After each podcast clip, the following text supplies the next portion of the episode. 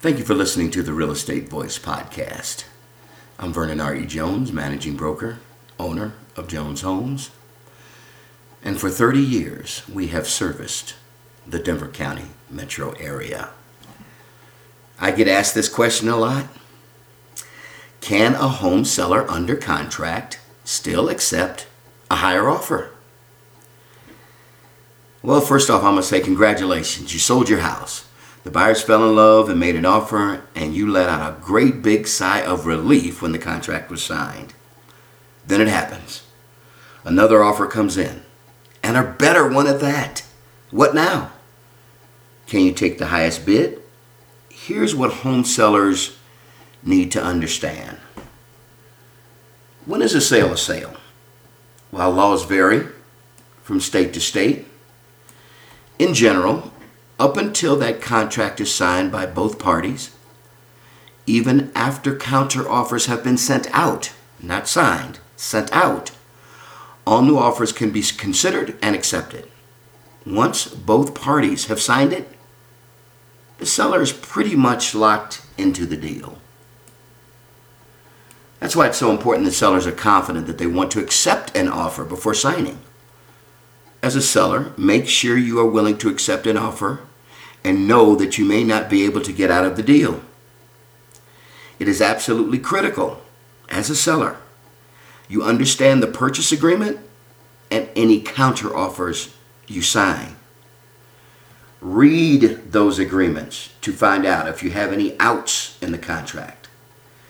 Purchase agreements are legally binding documents. And sellers need to understand their commitments and their ability to get out of the contract. Think you can get a higher price for the property? Then you need to make provisions before signing the contract. Again, make provisions before signing the contract. You could, for example, insert terms in the purchase agreement that allows you, as a seller, to continue to accept offers and for the buyers be allowed the option to match or exceed any higher offers. Now, will a buyer accept that provision? Most won't. Some will, depending on their own personal and financial situation. There are also things that can and do happen between the time a house goes into contract and the closing that may give seller options. For example, the buyer has specific obligations called contingencies, which include things such as loan approval, home inspection, home appraisal, and a few other things that we won't get into here. If a buyer fails to meet these contingencies by a designated date, the seller can cancel the agreement and then accept another offer. However, uh, the loan approval date, obviously, the buyer has to meet. Home inspection, the buyer is not required to do a home inspection on a property. So they can let that home inspection date go by and not request anything, uh, especially in a tough market. And also, Uh, multiple experiences I've had in fix and flips, home inspections aren't even done because they're usually going to gut a large portion of the house anyway. So if the furnace doesn't work or the you know roof needs to be placed, they already kind of have that planned in. But most do do their home inspection. Also in various states, they have different rules regarding contracts.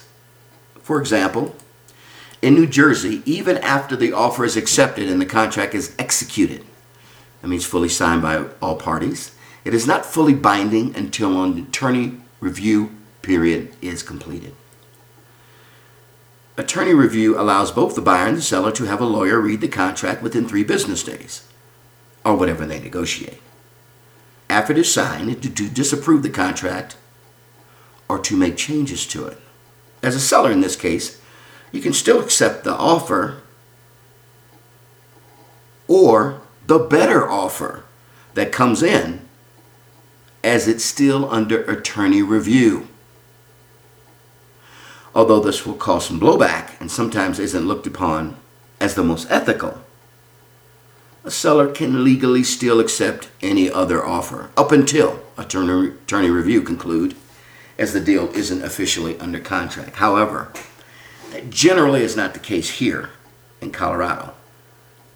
For the most part, though, buyers more commonly back out of contracts rather than sellers, in a large number. In most cases, the sellers may have to accept the initial offer, even if they receive a better contract.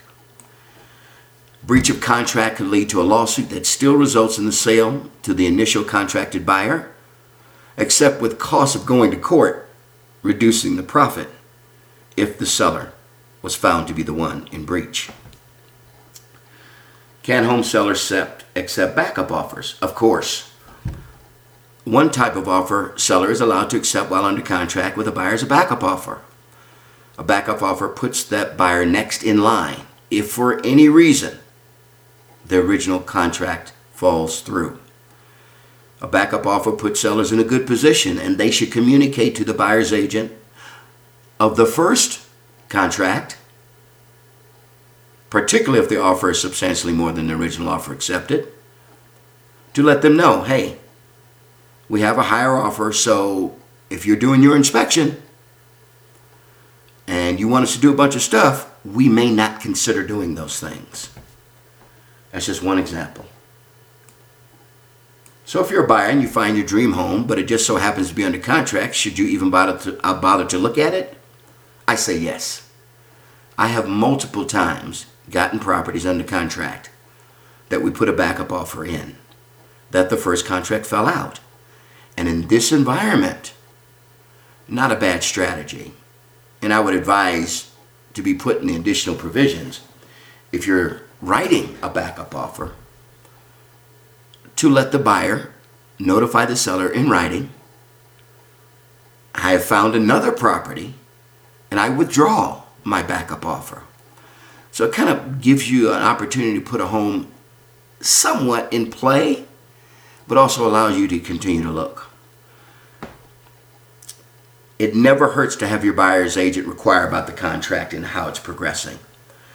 I've called multiple agents multiple times and said, hey, how's your offer? Are you past inspection? Are you past appraisal?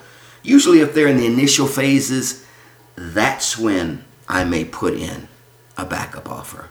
But if they've been through inspection, appraisal, all they're waiting for is loan approval, eh, largely I would not put in a backup offer.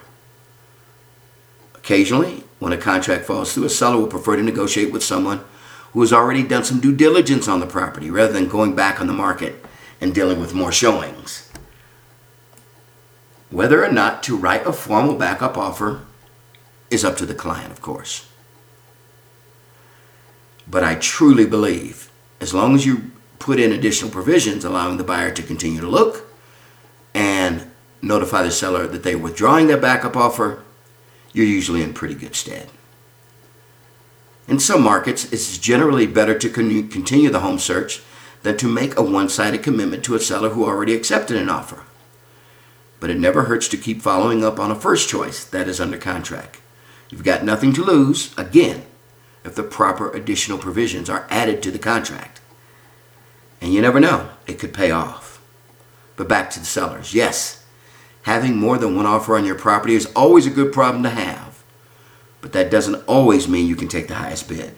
Sometimes you may have to leave a few dollars on the table, but if you work closely with your broker and carefully consider an offer before accepting it, you can still celebrate the fact that your property sold and take pride in the fact that you honored the commitment you made when you accepted the original offer. Any questions? Feel free to call us at three oh three, three five nine, eight two one eight. This is Vernon. We thank you for listening to the Real Estate Voice Podcast. And as always, please be safe.